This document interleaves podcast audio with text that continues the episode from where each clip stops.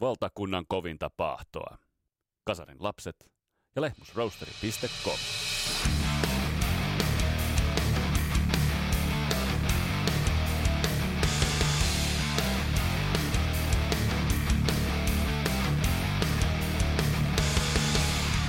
80-luvun loppupuolella Ysärin alussa ne bändit vaan kävivät niin huonoksi kopioiksi. No ei nyt aivan niinkään. Nimittäin tässä jaksossa puidaan kolmen kasarin lopussa Ysärin alussa tullutta bändiä, Nelson Firehouse ja Slaughter.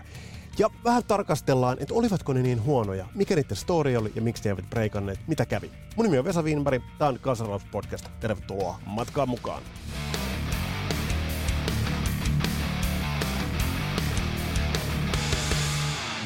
Meillä ei ole tuotantokausia.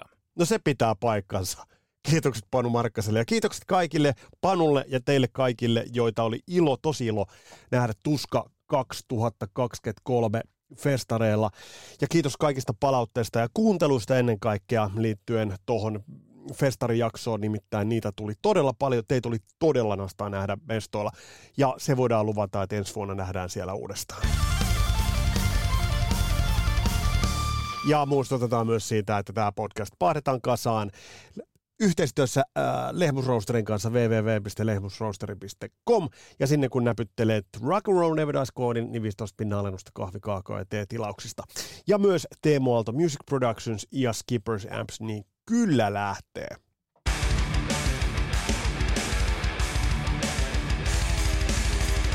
Um, tässä on puhuttu paljon erilaisista ääniongelmista. Siinä mielessähän tämä podcast on ollut pahimmillaan viime aikoina kuin semmoinen vanhusten geriatrinen ajankohtaiskatsaus. Mikä on vikana kenelläkin ja mikä vaivaa Vincen ääntä ja mikä vaivaa sitä, mikä vaivaa tätä ja miksi ollaan näin pöhöttyneitä. Yksi vokalisti, josta ei olla puhuttu itse asiassa paljon, niin kuulostaa nykyään jotakuinkin tältä. Tämä on tämmöinen live-tallenne. Axel Rose, päällisin puoli kaikki ihan all right. Vai onko sittenkään? Tää on liveveto jostain päin maailmaa, sitten lähtee. No ei kaikki itse asiassa olekaan aivan kuten pitää. Se on mielenkiintoista, miksi Axel Rose on tässä katsannossa jätetty niin oikeastaan omaan rauhaansa. Eikä siinä mitään, eihän ketään olisi syytä raapia itse asiassa tarkoituksellisesti. Jotenkin Vincestäkin tuli sellainen vaikutelma, että, että bändi teki duunia, bändi pusasi sen eteen, että bändi pääsi siihen kondikseen, että kykeni heittämään noin rundit uudistuneella kokoonpanolla, mutta toi Axel Rosen ääni on hämmästyttävä. Kun sitä tarkemmin kuuntelee, niin siitä selvästi huomaa, että ne osat, mitkä hän on vetänyt kiukkusella, falsetilla, mä tosi just hiljattain tuhosin ampiaspesän oman autotallin oven pielestä. Voin muuten sanoa, että se on, se on kuumottavaa touhua. Se on kuumottavaa touhua. Axelin toi laulut, se falsetti, mitä hän parhaimmillaan veti. Nyt pitää tietysti muistaa, että 6.10. käy pitkälti kaveri. Mutta yhtä kaikki, jos sä tuolla rundaat, silloin saat altis kritiikille. Axelin ominaissoundihan on ollut hyvin kirja, hyvin, hyvin ylärekisteriin, yltävä ja oikeastaan aina ollut aika laadukas. Nyt toi on selvästi löystynyt, tuo hänen falsettinsa. Se on ohentunut sieltä ylärekisteristä, eli hän laulaa kyllä nuotilleen ja kohdalleen.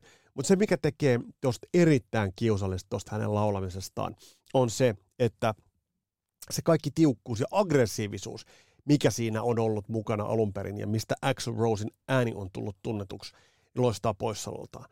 Sen sijaan Saulista on saanut tavallaan Slashista, Slashin ja oikeastaan Duff McKagan ja Slash huikeassa tikissä. Ja kiva katsoa, että, että kaverit on noin järkyttävän hyvässä kondiksessa, eikä nyt ole sattumaa, että kummatkin ovat jättäneet Brenku ja muutkin aineet taakse. Ja tolta se sitten näyttää, että kaverit on hyvässä kunnossa. Ja tässä mielessä tämä kontrasti tuohon Axelin lauluun oikeastaan vaan korostuu. Eli tässä mielessä on tuo kammottavan kuulosta. Ei sitä nyt vaan pääs mihinkään. Mutta bändi rundaa, ja mikäs näille bändeille tulisi, bändithän rundaavat haman tappiin saakka, joten ei, siitähän nyt ei ole kahta sanaa. Mutta lähdetään liikkumaan kohti tämän päivän epistolaa, tämän päivän aihetta. Nimittäin meillä on käsittelyssä ilmiö, joka on tullut tämän podcastin aikana hyvin monesti esille.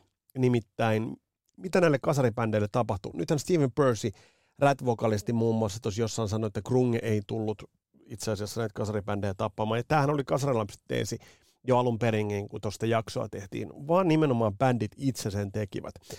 Mutta semmoinen yleinen teesi, jotenkin tuntuu olevan, että kaikkihan oli ikään kuin kohdalla. Kasarin bändit olivat asia, mutta sitten tulivat ne halvat kopiot. Sitten tulivat ne huonolaatuiset kopiot, ja sitten niitä tulivat nämä tusinakopiot.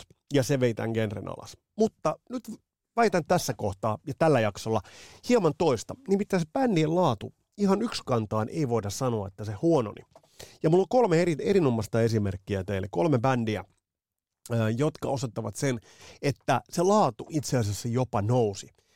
Mutta sattuneesta syistä, mainituista syistä ja kuvatuista syistä business muuttui, kysyntä muuttui, yleisön vaateet muuttuivat.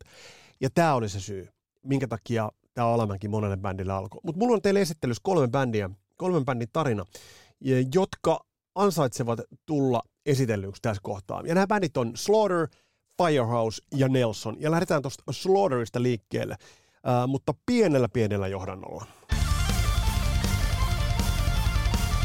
Aika sähäkkä toi tunnari. Ähm, kun puhutaan vuose, vuodesta esimerkiksi 1989, niin pitää muistaa ja ymmärtää, että se tarjonta kapean genren – bändeille oli aivan käsittämättömän vuolas. Nimittäin se genre oli kuitenkin muotoseikoiltaan, se ei ollut kovin suvaitseva, yleisö ei ollut kovin suvaitseva, vaan bändien täytyi täyttää hyvin tietyt parametrit, tietyt kriteerit, jotta se läpäisi sen MTV-seulan, se läpäisi sen radioseulan, jotta se iso yleisö otti ne vastaan. Ja tämä tarkoittaa sanomattakin sitä, että esimerkiksi kun nyt meillä on ollut käsittelyssä nämä niin sanotut giganttisen isot, tai isot ainakin, tai mega isot, tai semi-isot, Poisonit, Guns N' Roses, ynnä muut, ynnä muut. Niin, ja tässä jaksossa meillä on käsittelyssä kuitenkin läpipäässeet bändit, niin sen tutkan alapuolella on ollut helvetinmoinen määrä täyttä kuraa, mutta pitää myös muistaa, että myös julkaistu on helvetinmoinen määrä täyttä kuraa. Mutta sitten on ollut iso määrä bändejä, jotka olisivat ansainneet itse asiassa käsittelyn, olisivat ansainneet ää, suosin olisivat ansainneet paljon parempaa kuin mitä bändeille vaan itse asiassa tuli, tuli sitten eteen. Ja ton myötä tämä business oli aika julma, ja business on edelleen julma. Eli leikkuri leikkasi väistämättä pois bändejä, laadukkaita bändejä, ja myös ää, se leikkuri oli julma näille bändeille, jotka lähtivät laadukkaasti liikkeelle, lähtivät tekemään ikään kuin sitä, mikä oli siihen kohtaan uh, appropriate to do, ja sitten se business vaan muuttui. Mutta lähdetään liikkeelle. Itse asiassa äh, mulla on tässä kolme bändiä ja lähdetään tuosta Slaughterista liikkeelle. Nimittäin oman tutkan alle ja oman katsantoon toi tuli yhden nimenomaisen biisin myötä, joten otetaan toi bänditarkasteluun. Eli äh, Las Vegasista Las Vegasissa ja Las Vegasista ponnistanut, mutta Las Vegasissa vuonna 1988 perustettu Slaughter.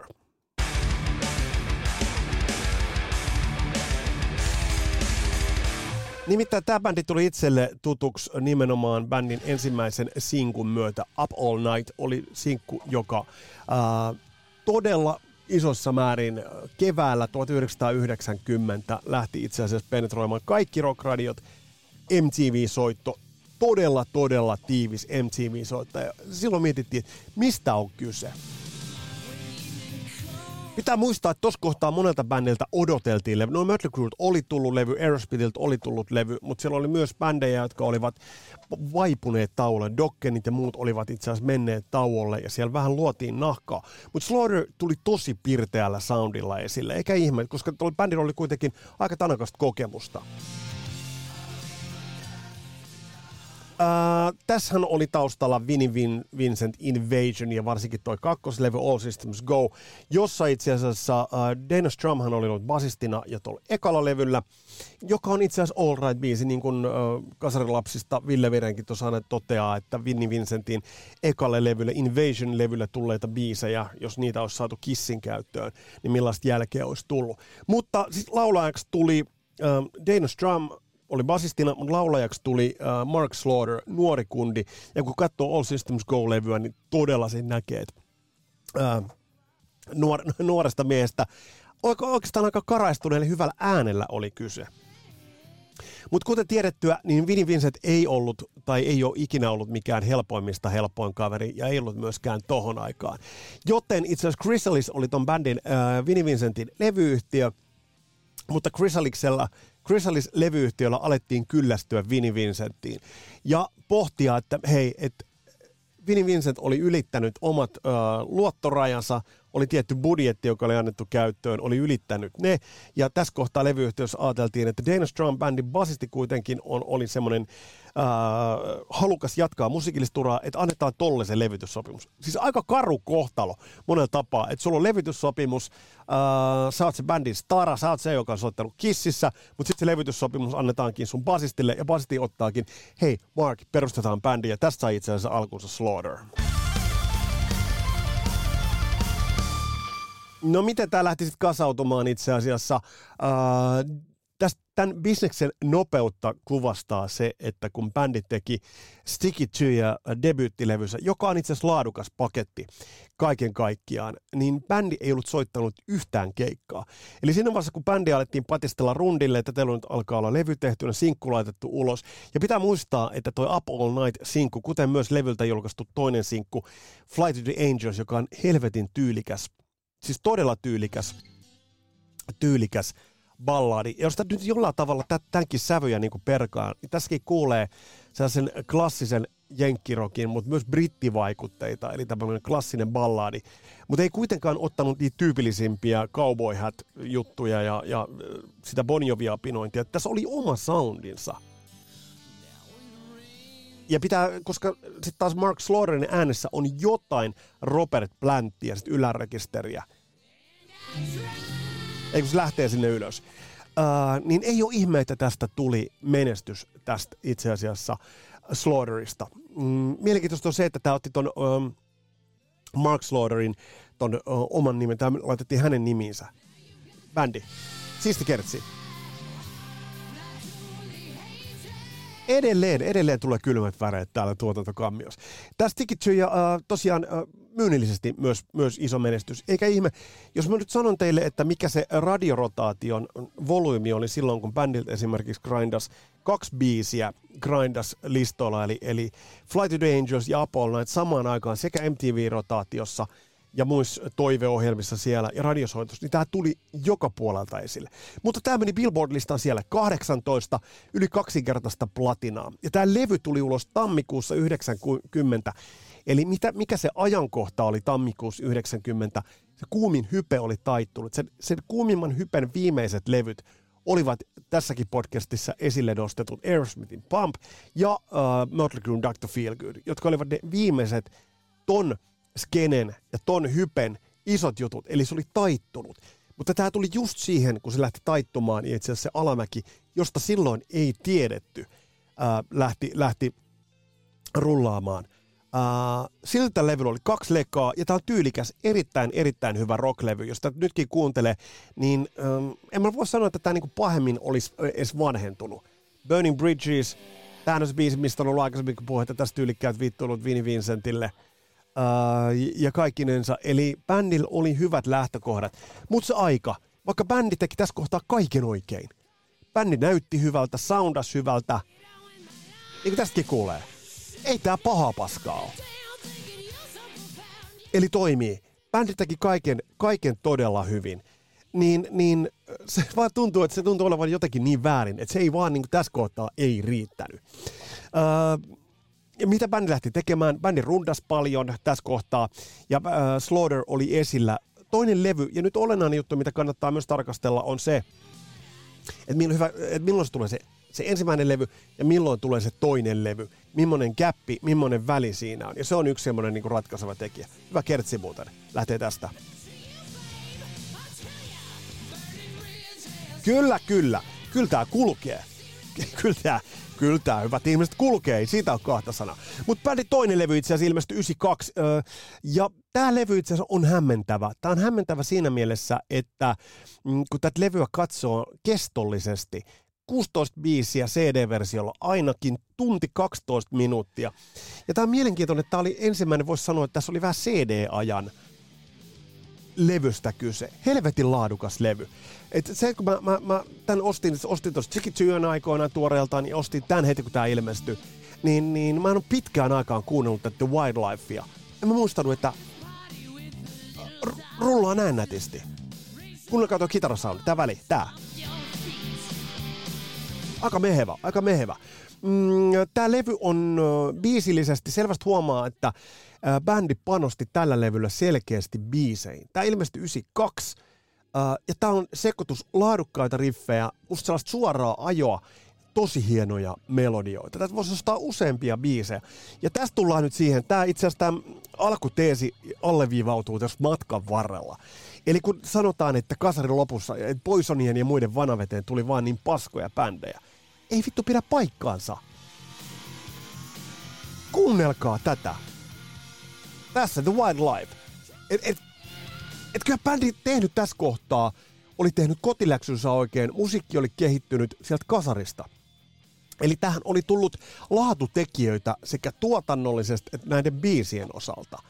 Mm, Ja sitten tässä on äh, myös sellaisia tummempia sävyjäkin, jos ajatellaan, että tässä on mun mielestä aika niinku semmoinen jännästi, niin kuin voisi sanoa, itse itseään äh, ennustava. No ehkä nyt bändi ei kokenut, että ennustelen, ennustelenpa tässä, ennustellaanpa tässä tulevia aikoja.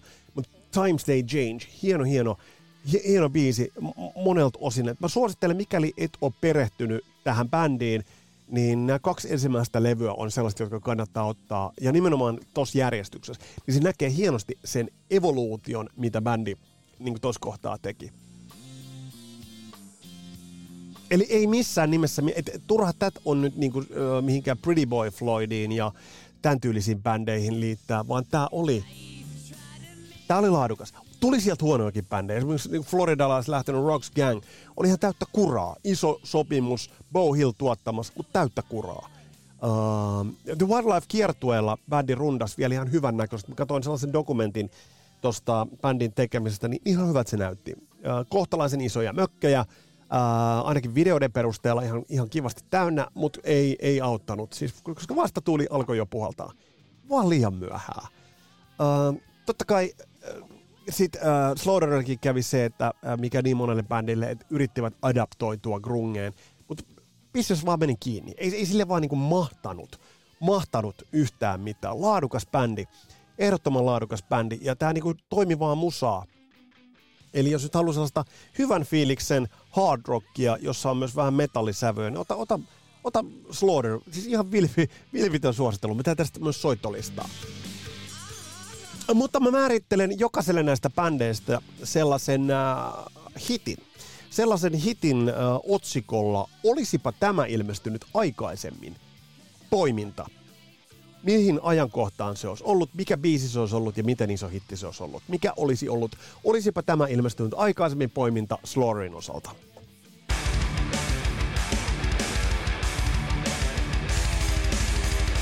Kun tiedetään 87, silloin oli Whitesnakein 87, East Is Love It, silloin oli Def Lepparin hysteriat, vaikka se sitten vähän niin kuin hautuukin rauhallisemmin, niin ehdottomasti äh, noista Slaughterin lev- biiseistä vuonna 87 helvetinmoinen leka olisi ollut bändin biisi Real Love.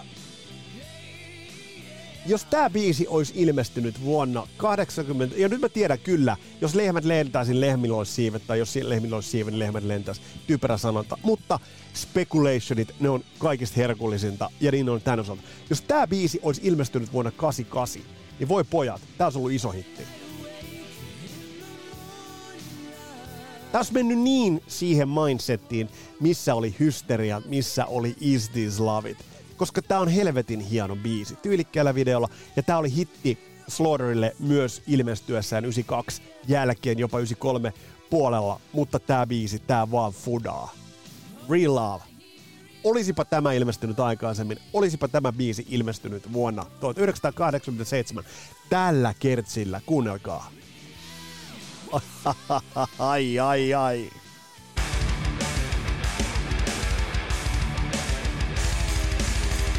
Mennään eteenpäin toiseen bändiin itse asiassa näistä meidän kolmesta äh, bändeistä. Tämä on näistä bändeistä, voisi sanoa jollain tavalla tarinansa puolesta ehkä se tavanomaisin.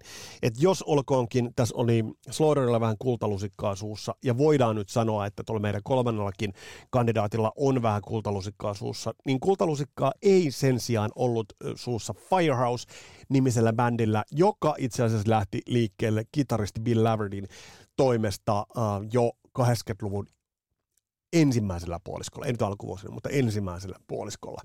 Ja se, mikä tästä tekee, että jos Slaughter oli perustettu ja ponkas Las Vegasista, ja on muuten mielenkiintoista, kun on äijien haastatteluita lukenut, että bändin, äh, bändin suhtauduttiin oudosti sen takia. He olivat friikkejä jo valmiiksi sen takia, että he tulivat Las Vegasista. Musta tämä on sinällään jotenkin niin hauska. Täältä härmästä Karjalasta katsottuna se on ihan sama, että onko se Boise Idahoa vai onko se, onko se, uh, onko se Las Vegasia vai mitä se on. Itse asiassa uh, tätä varmasti kuuntelee myös Steven Seagals ja Remmel, niin voisi kertoa, että jos joskus käy Boise Idahossa rundilla, niin millainen se on. Pikku äänipätkä sieltä voisi olla, että millainen paikka on Boise Idaho. No, mutta kuitenkin, äh, tässä oli taustalla äh, tyypillisiä pikku bändivirityksiä, jotka alkoivat silloin 83-84 Haminoissa. Äh, kitaristi toimi bändeistä Bill Laverty, uh, ja sitten iski silmänsä erään tietyn bändin basistiin ja varsinkin laulajaan. Mutta tämä bändi, täällä on ehkä kurkoin nimi mitä ikinä, nimittäin Max Warrior. Ja Max kirjoitettuna kahdella X. Ehkä huikein nimi ikinä. Tosta bändistä mm, Bill Laverty bongas CJ Snarin, laulajan ja Perry Richardsonin basistin. Ja jälkimmäinen Perry Richardsonhan soittaa nykyään, nykyään bassoa Striperissa, semmoinen pitkät kiharat, kiharat hiukset. Ja se, miten tämä itse asiassa tuli allekirjoittaneelle tietoon, niin mä olin, äh, onko kertonut, että on ollut vaihto Äh, olin tullut pois jo vaihto vuodeltani ja joskus siinä alkusyksystä, loppukesästä alkusyksystä mä sain kasetin, jossa soi biisi, joka oli semmoinen, mä tajusin heti, että nyt, nyt on isosta biisistä kyse. Nimittäin Don't Treat Me Bad oli alkanut soimaan rockradiossa. Bändi oli muhitellut matskuaan, ja tästä tulee mieleen, että jos eivät olisi ihan niin pitkään muhitelleet, olisivat muhitelleet tämän ulos vähän aikaisemmin kuin 1990, tämä olisi toiminut paremmin. Ensimmäiset demot bändi teki sattumoisin Slaughterin, Dana Strummin ja Mark Slaughterin kanssa, jotka iskivät bändin silmässä. Tässä hienoja lauluja. Todella napsuttelen täällä mutta samaan aikaan. Eli Dennis Strom ja Mark Slaughter iski bändiin silmänsä ja korvansa ja tuottivat sitten White Heat nimellä siihen saakka toimineen bändin demon. Hieno kertsi lähtee tästä. Ja sitten mennään. Tässä on jotain soundillisesti, jos mitä mietin, mutta tulee Reckless Lavin ensimmäiset levyt mieleen. Tämä kokoonpanokin on vähän soundillisesti samanlainen. Ja jos nyt katsoo kitaristia ja katsoo Lavertyä ja sitten katsoo Pepeä, niin, niin alkuaikoina Reckless Lavin Pepeä. No miksei nyt terveisiä vaan Reckless Lavin tyypeille, niin jotain ehkä samaa. Mä en tiedä ukot voisivat laittaa viestiä, että onko Firehouset kuunneltu. kuunneltu. Mutta ensimmäinen biisi, ja kun on puhuttu paljon tuosta sijainnista, ja Losihan oli itse asiassa se äh, sijainti, minne kaikki menivät. Tämä bändi tuli Richmondista, Pohjois-Carolinasta, ja itse asiassa heille kävi siinä mielessä mielenkiintoisesti, että heidän ensimmäinen hittinsä ei kuitenkaan ollut toi All She Wrote, joka oli tuossa äsken vaan itse asiassa paikallisissa rockradiossa Charlottessa soinut Homies Where the Heart Is. Ja äh, levylafkat, jotka toimivat sillä Southern Regionilla, äh, bongasivat bändin. Ja tässä kohtaa bändille itse asiassa tuli eduksi se, että bändi ei ollut sieltä, mistä niin monet muut, äh, eli Losista, länsirannikolta, Los Angelesista nimenomaan. Eli tässä kohtaa tämä heidän sijainti, että saivat siellä äh, Pohjois-Carolinassa tämän biisin soimaan, saattoi toimia bändille jonkinnäköisenä etuna ja jonkinnäköisenä itse asiassa niin hyötynä. Eli tässä kohtaa äh, tämä bändi lähti ja tuli esille. Bändi rundas tämän ensimmäisen levyn tiimoilta, rundas muun muassa äh, Warrantin lämpärinä, ja itse asiassa mä muistan tuon Lafayetteista äh, kuvattu äh, itse asiassa live, missä on Warrant pääbändillä, sitten on äh, hetkonen Trickster soittaa ekana, ja sitten soittaa, siinä keskellä soittaa Firehouse. Firehouse veti kaikista tiukimman setin itse asiassa huomattavasti tiukimman setin ja siinä kohtaa huomasi, että et, et, tuossa oli, tos oli jotain aivan erityistä. Ja se, mikä tässä niin tämänkin levyn itse asiassa, jos myyntejä katsotaan, niin jos tuo Slaughterin-levy möi sen kaksi miltsiä, niin sama itse asiassa tulos, sama kohtalo oli tällä Firehousein debyytillä. Ja nimittäin tämäkin soi, möi yli kaksi miljoonaa kopiota Jenkeissä. Tupla platima, platinaa. Ja itse asiassa mielenkiintoisin tarina liittyy tähän kolmanteen sinkkuun, joka tältä levyltä ää, julkaistiin. Tehän tiedätte, onko se Anne Mattila vai Anneli Mattila vai Anja Mattila vai Anita Mattila, niin Mattilan sisaruksia on niin helvetin monta, mutta biisin ää, perutaan häät. No, tässä oli itse asiassa vähän käänteisesti samanlainen ilmiö erään tietyn biisin kanssa. Nimittäin balladit äh, oli edelleen kuitenkin tuossa 80-luvun lopussa 90-luvun alussa kovaa, äh, kovaa valuuttaa. Ja kolmas sinkkulohkaisu tältä levyltä, Love of a Lifetime. Tästä tuli bändin itse asiassa suurin sinkku, sinkkuhit. Täällä mullakin itse asiassa uutta. Mä luulin aina, että se on toi Don't Treat Me Bad. Mutta tästä tuli erittäin iso biisi bändille. Sen takia, että, että tätä käytetään, tätä käytetään kuulemma edelleen tosi menestyksekkäästi äh, hääbiisinä. Eli tämä on niin häissä laulettava, soitettava ja kuunneltava biisi. Eli, eli siinä mielessä äh, mutta bändi ei missään vaiheessa ei ole itse asiassa kommentoinut sitten minkäännäköisenä kirouksena tai harmituksena, vaan että se on ollut bändille itse asiassa iso, iso meriitti, iso kunnia. Uh, sitten tässä on hauskoja juttuja. Bändillä oli tuottajana David Prater ja tuohon kakkoslevyyn itse asiassa liittyy hieno ja jännä story, uh, mutta tullaan siihen ihan, ihan tuota pikaa. Uh, bändin kakkoslevy Hold Your Fire ei vaan myynnillisesti ei pärjännyt, vaikka, vaikka laadukas. Uh, siinä oli kolme hittisinkkua, ja on, on myynyt tähän mennessä kultaa. Eli tä, tässä niin näkee sen, miten nopeasti ne myynnit sitten laskivat. Siisti soundinen levy ja, ja todella, todella yksi, yksi kun tämän biisin kertsi pitää vähän mehustella. Onhan tää nyt. Jos teiltä valuu kaiuttimesta semmoista niin kuin juustoa, niin, niin se tulee tästä biisistä, mutta pahoittelut, pahoittelut siitä. Mutta äh, bändin toinen levy, Hold Your Fire, itse asiassa sisältää mun mielestä yhden bändin parhaista biiseistä. Ja tuohon liittyy tuottaja Steve Prater, joka tuotti muun muassa Dream Theater-bändiä. Ja Reach for the Sky-biisi on, on äh, helvetin tyylikäs biisi. Eli, eli tässä kohtaa, äh, äh, jos nyt ajatellaan, ajatellaan äh, niitä, että jos levyt olisi ja biisit olisi julkaistu, jul, julkaistu aikaisemmin, niin tämä tuli 92, ja jos tämä olisi tullut vain vähän aikaisemmin, niin äh, tämä olisi ollut isompi hitti. Siitä nyt ei vaan, vaan yksinkertaisesti pääse mihinkään. Eli tästä tämä video on todella tyylikäs. Tämä on soitanollisesti, soundillisesti. Tässä on tehty kaikki oikein. Äh, tässä ei ole tehty oikeastaan äh, mitään, mitään siinä mielessä väärin.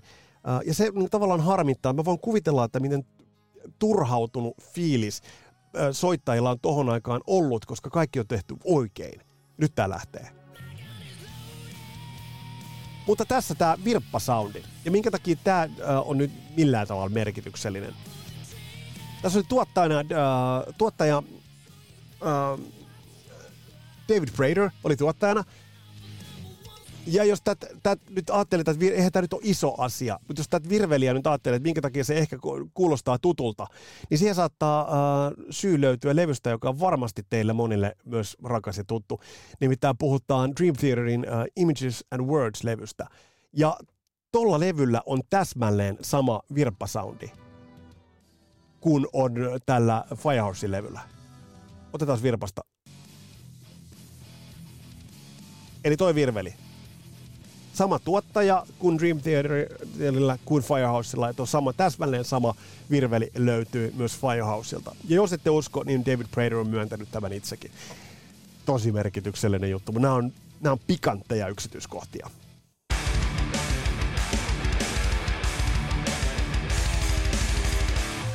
Eli ei vaan riittänyt. Ja näin oli myös Firehousella edessään se sama, sama kohtalo, joka oli niin monella, monella muulla bändillä ja oli itse asiassa Slaughterilla yhtä, yhtä kaikki, niin oli myös sitten, sitten Firehousella. Eli yritys adaptoituu tähän grungeen. Eli kolmoslevy, joka kantoi, äh, kantoi nimeä kolme, niin oli vaan sitten tummempi, tummempi sävyltään, tummempi soinniltaan, ja tämä nyt ei vaan enää kuulostanut vaikka tässä niin vähän haettiin tät, tällaista niin groovea, mutta tämä levy, joka tuli 95, mollisävyjä ja muuten, niin tästä jo huomaa, että, että nyt oltiin menty aika kauas itse asiassa siitä, mikä oli bändin se ominaisin soundi. Kaksi ekaa levyä kannattaa ehdottomasti tsekata. Mutta mikä on se biisi? Mikä on se biisi? Olisipa tämä ilmestynyt aikaisemmin poiminta, mikä on se biisi, ja minä vuonna nimenomaan toi biisi ilmestyessään olisi ollut iso. Siitä seuraavassa.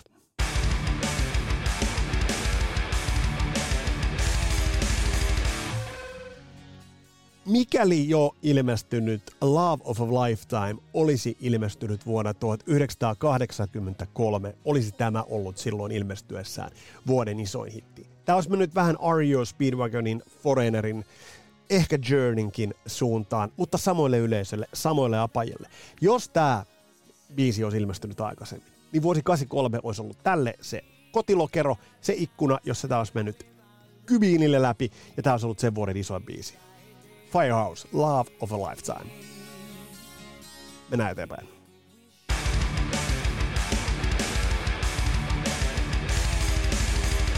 Seuraavaksi tulee bändi, joka oli meille kasarihöyryystä toipuville jopa ehkä vähän kova pala purtavaksi monellakin tapaa.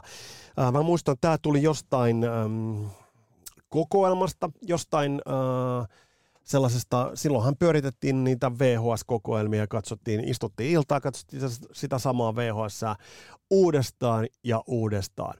Mutta kun itse asiassa soimaan lähti Nelsonin äh, hittibiisi Can't Live Without Your Love and Affection, niin kyllä silloin piti itsekin hieman silmiä hierosta, että mistä ihmeestä oli kysymys. Mutta ennen kuin me voidaan tohon biisiin ja tohon uh, Timotei kaksikkoon, kuten heitä silloin, kun bändi, jos et ollut nähnyt bändistä kuvaa, niin käypä tsekkaamassa pitkät vaaleat hiukset. Näyttävät Peter Jacksonin filmatisoinnilta uh, ehkä elokuvasta uh, Lord of the Rings.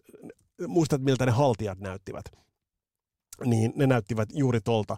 Niin, uh, mutta tuohon liittyy itse asiassa sellainen twisti ja sellainen käänne, uh, jota ilman me ei voida itse asiassa Nelsonia käsitellä. Ja se liittyy nimittäin itse asiassa Ricky Nelsonin, eli Matthew Gunnar Nelsonin fajaan.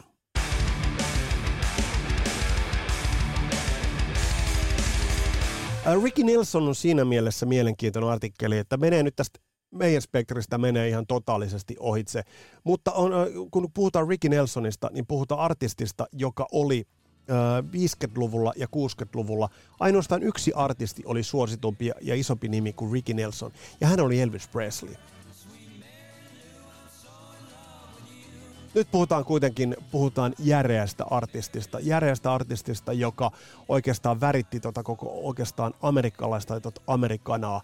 Uh, te, uh, New Jerseystä lähtöisin oleva uh, Nelson, tällaista kulttuurisukua, ja hänellä oli kaksi poikaa. Hänellä oli Matthew ja Gunnar, Gunnar, Gunnar, Gunnar Pässi tulee liki, likipitää mieleen.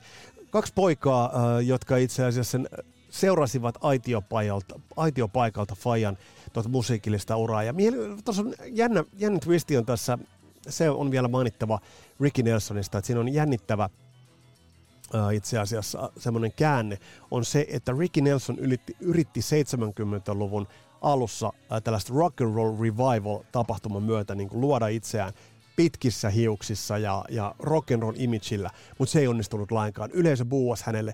Ja tästä on itse asiassa jälkeenpäin sit sanonut uh, Matthew Nelson, eli hänen poikansa, äh, mielenkiintoisen lausahduksen, että en halua olla 43 ja soittaa sen takia, että minun täytyy soittaa, vaan haluan soittaa sen takia, että saan soittaa.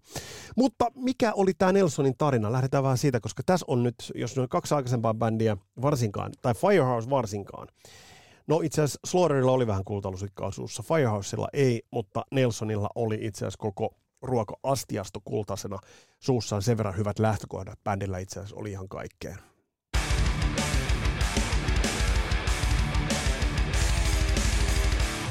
Mm, pojat olivat nähneet siis Fajan uran rakentamisen ylämäät ja alamäät. Ja oikeastaan ei ole mikään sattuma, että ajautuvat viihdealalle itsekin. Pojat viettivät, mitä tuosta on lukenut, niin koko lapsuutensa tunnettujen TV-tähtien ja muusikoiden kanssa Hollywoodissa samaan aikaan, kun Faja oli has been osastoa. Ensimmäiset keikat ja levitykset Matthew Gunner tekivät noin kymmenen vanhana, eli, eli tuossa kohtaa Öö, näillä oli hyvin varhainen varhainen kohtalo itse asiassa päätyä tälle alalle.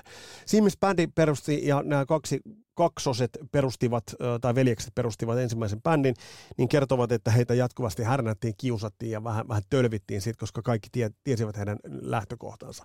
Mutta itse asiassa helpoksi tämä ei käynyt sen jälkeenkään, nimittäin äh, tolloin äh, Faija Ricky Nelson rundasi ja oli, oli lähdössä keikkamatkalle ja hänen piti mennä lentokoneella ja menikin lentokoneella.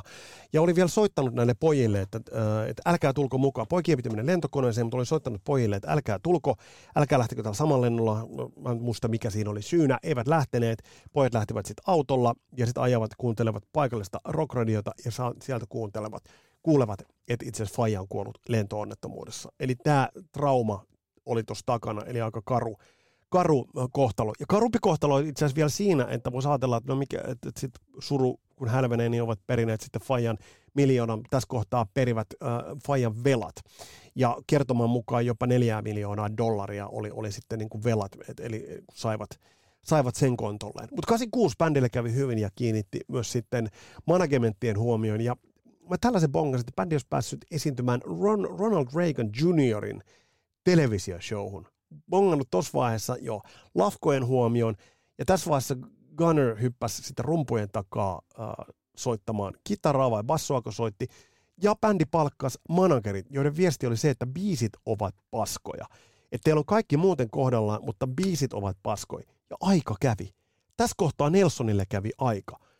Öö, tämän myötä bändille tuli itse asiassa, managementtiin tuli lisävoimia, biisejä alettiin tekemään. Mielenkiintoinen story on muun muassa siinä, että esimerkiksi Vivian Campbell teki Nelsonin kanssa biisejä ennen kuin sitten niin kuin liittyi Whitesnakeen. Ja myös A&R-legenda, sitten pikkasen huonompaan valoonkin joutunut John Kalodner ää, tuli bändin A&R-tiimiin. Tästä on mielenkiintoinen story siitä, että toimistolla tiedettiin, että jos John Kalodnerilla on val- valkoinen puku, kaikki on all right, jos puku on musta, silloin ei kannata mennä hänen pakeilleen. Eräänä päivänä Nelsonin veljekset päättivät, että nyt mennään bändin pakeille, mennään John Caloderin pakeille, on hänellä minkä värinen itse asiassa puku tahansa, ja mukanaan heillä oli vietävänään eräs, eräs tietty hyvin, hyvin tärkeä biisi.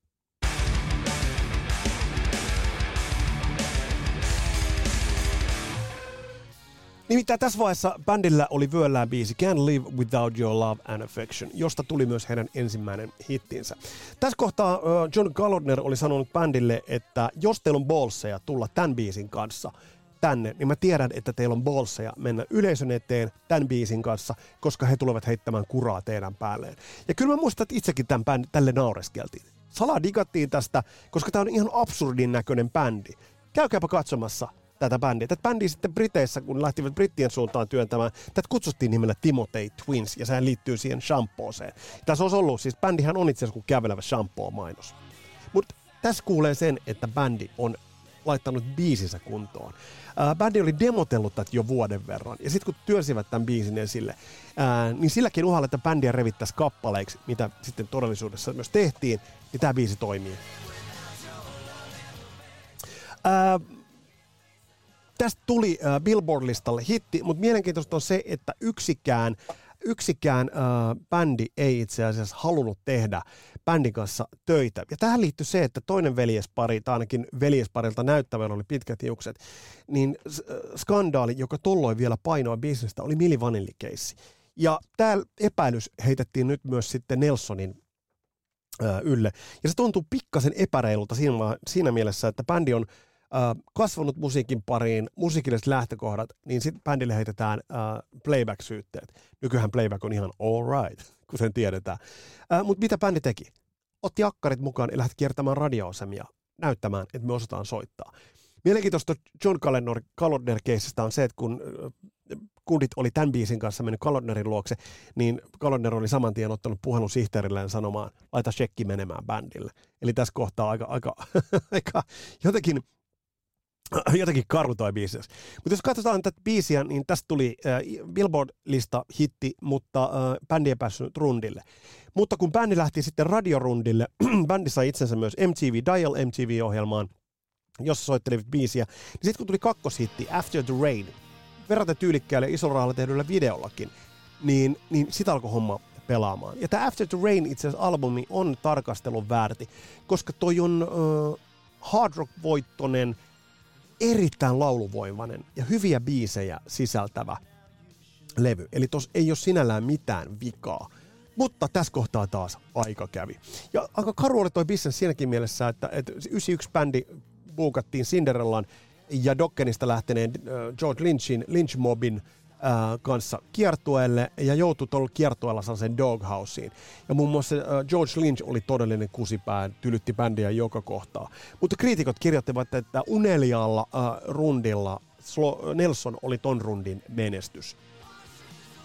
Ja eikä mä sinällään niin kuin ihmettele. Bändi harjas vastavirtaa myös siinä mielessä, että pukeutui värikkäästi, pitivät sen itsearvoisena, eli, eli tavallaan että se oli visuaalisesti myös poikkeava. Ja, ja se myös näkyy. Mutta sitten ironista on se, että bändi oli samalla levylafkalla ää, kuin mitä Nirvana oli. Ja bändin jätkät ovat ää, todenneet jälkeenpäin, että se oli jotenkin karua, koska tajus, että kaikki panostukset menevät Nirvanaan, ja Nirvana julkisesti haastattelussakin pilkkas Nelsonia, niin se tuntuu vaan jälkeenpäin väärältä, koska ää, levy on erittäin hyvä. After the Rain-levy on erittäin hyvä. Seuraavaa levyä bändillä, siinä missä Slaughter ja Firehouse tekivät seuraavat levynsä aika äkkiä, niin öö, tätä seuraavaa levyä saatiin odottaa aika pitkää sitten, öö, aina vuoteen 98 saakka. Ja tämä oli yksi sellainen tekijä, ää, ei ainoastaan tietysti se, että sitä odotettiin niin pitkään, mutta myös se, että ää, jos ajatellaan, verrataan aikaa vuonna 90 ja verrataan sitten aikaa vuonna 98, niin siinä on älytön ero. Siinä on todella iso ero. Bändi teki sit levyjä sen jälkeen, rundasivat äh, siten, että soittivat Ricky Nelsonin biisejä. Äh, 2010 bändiltä tuli erittäin, erittäin hyvä levy Lightning Strikes Twice. Eli se tuli 20 vuotta ton hyvän debyytin jälkeen. Ja äh, jos mä nyt suosittelen jotain levyä kuuntelemaan, niin suosittelen kuuntelemaan Lightning Strikes-levyä, koska se on erittäin, erittäin hyvä levy, vaikka ei siinä vaiheessa enää bändistä ollutkaan rakentamaan uraa mitenkään merkittävämmällä tavalla. Ähm, Mutta jos kaikki bändin levyt olisivat tulleet aikaisemmin, niin tämä olisi ollut todella iso. Peace Out on bändin viimeinen levy ja itse asiassa jättää ihan hauskat jäähyväiset itse asiassa koko touhulle. Uh, Mutta mikä on se, olisipa uh, tämä ilmestynyt aikaisemmin poiminta, otetaanpa siihen, siihen kantaa ja itse asiassa mikä biisi se olisi ollut.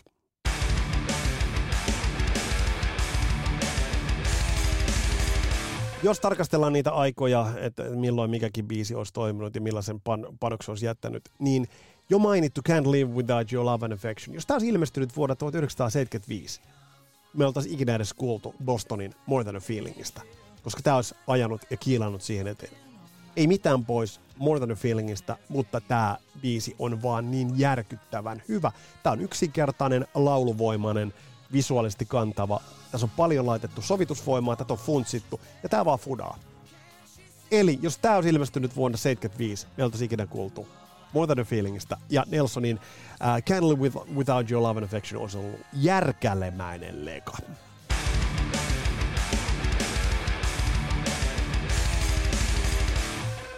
Lähdetään niputtaan itse asiassa tätä tät jaksoa. Mikä näitä kolmea bändiä yhdistää? Näitä yhdistää kaikkia uh, hivenen huono ajoitus, uh, mutta näitä kaikkia bändejä, näitä kolmea bändiä yhdistää todella, todella laatu. Ja näitä kolmea bändiä yhdistää myös iso levyyhtiö, eli sen taakse ei voi mennä, että bändillä vaikeuksia olisi aiheuttanut se, että levylafka olisi ollut pieni tai vähävarainen. Oikeastaan se paljastaa sitten sen olennaisimman puolen, eli se paljastaa sen, että miten myös levylafkojen sisällä panokset ja paukut laitettiin täysin toisiin hevosiin. Eli esimerkiksi Nelsonin osalta, niin mä voin kuvitella, että sulla on ollut mielenkiintoinen tilanne olla, olla samassa laf, samalla lafkalla kuin mitä oli Nirvana. Öö, jos vertaa kasarilla tulleisiin bändeihin, näihin, öö, mä en nyt sano, alkuseurakunta on vähän massiivista sanottu, mutta jos otetaan nyt näitä Faster Pussycatteja ja Eleganceja ja mitä siellä nyt oli, niin olihan näillä kolmella bändillä sekä biisit, tuotanto että imago mietitympiä öö, ja laadukkaampia – et jos ottaa, ottaa, ottaa nyt vaikka käsittelyn bändin Faster Pussycat, huonoa tuotantoa ja huonoja biisejä, joitain osumia, mutta ne olivat oikea imanko oikeaan aikaan. Ja käänteisesti nämä kolme bändiä olivat väärään aikaan väärällä ajatuksella. Radioruuhka koihtuu näiden kohtaloksi ja tällaisen kollektiivisen musiikkimaun väistämätön muutos, jolle bändit eivät vain yksinkertaisesti voineet yhtikäs mitään.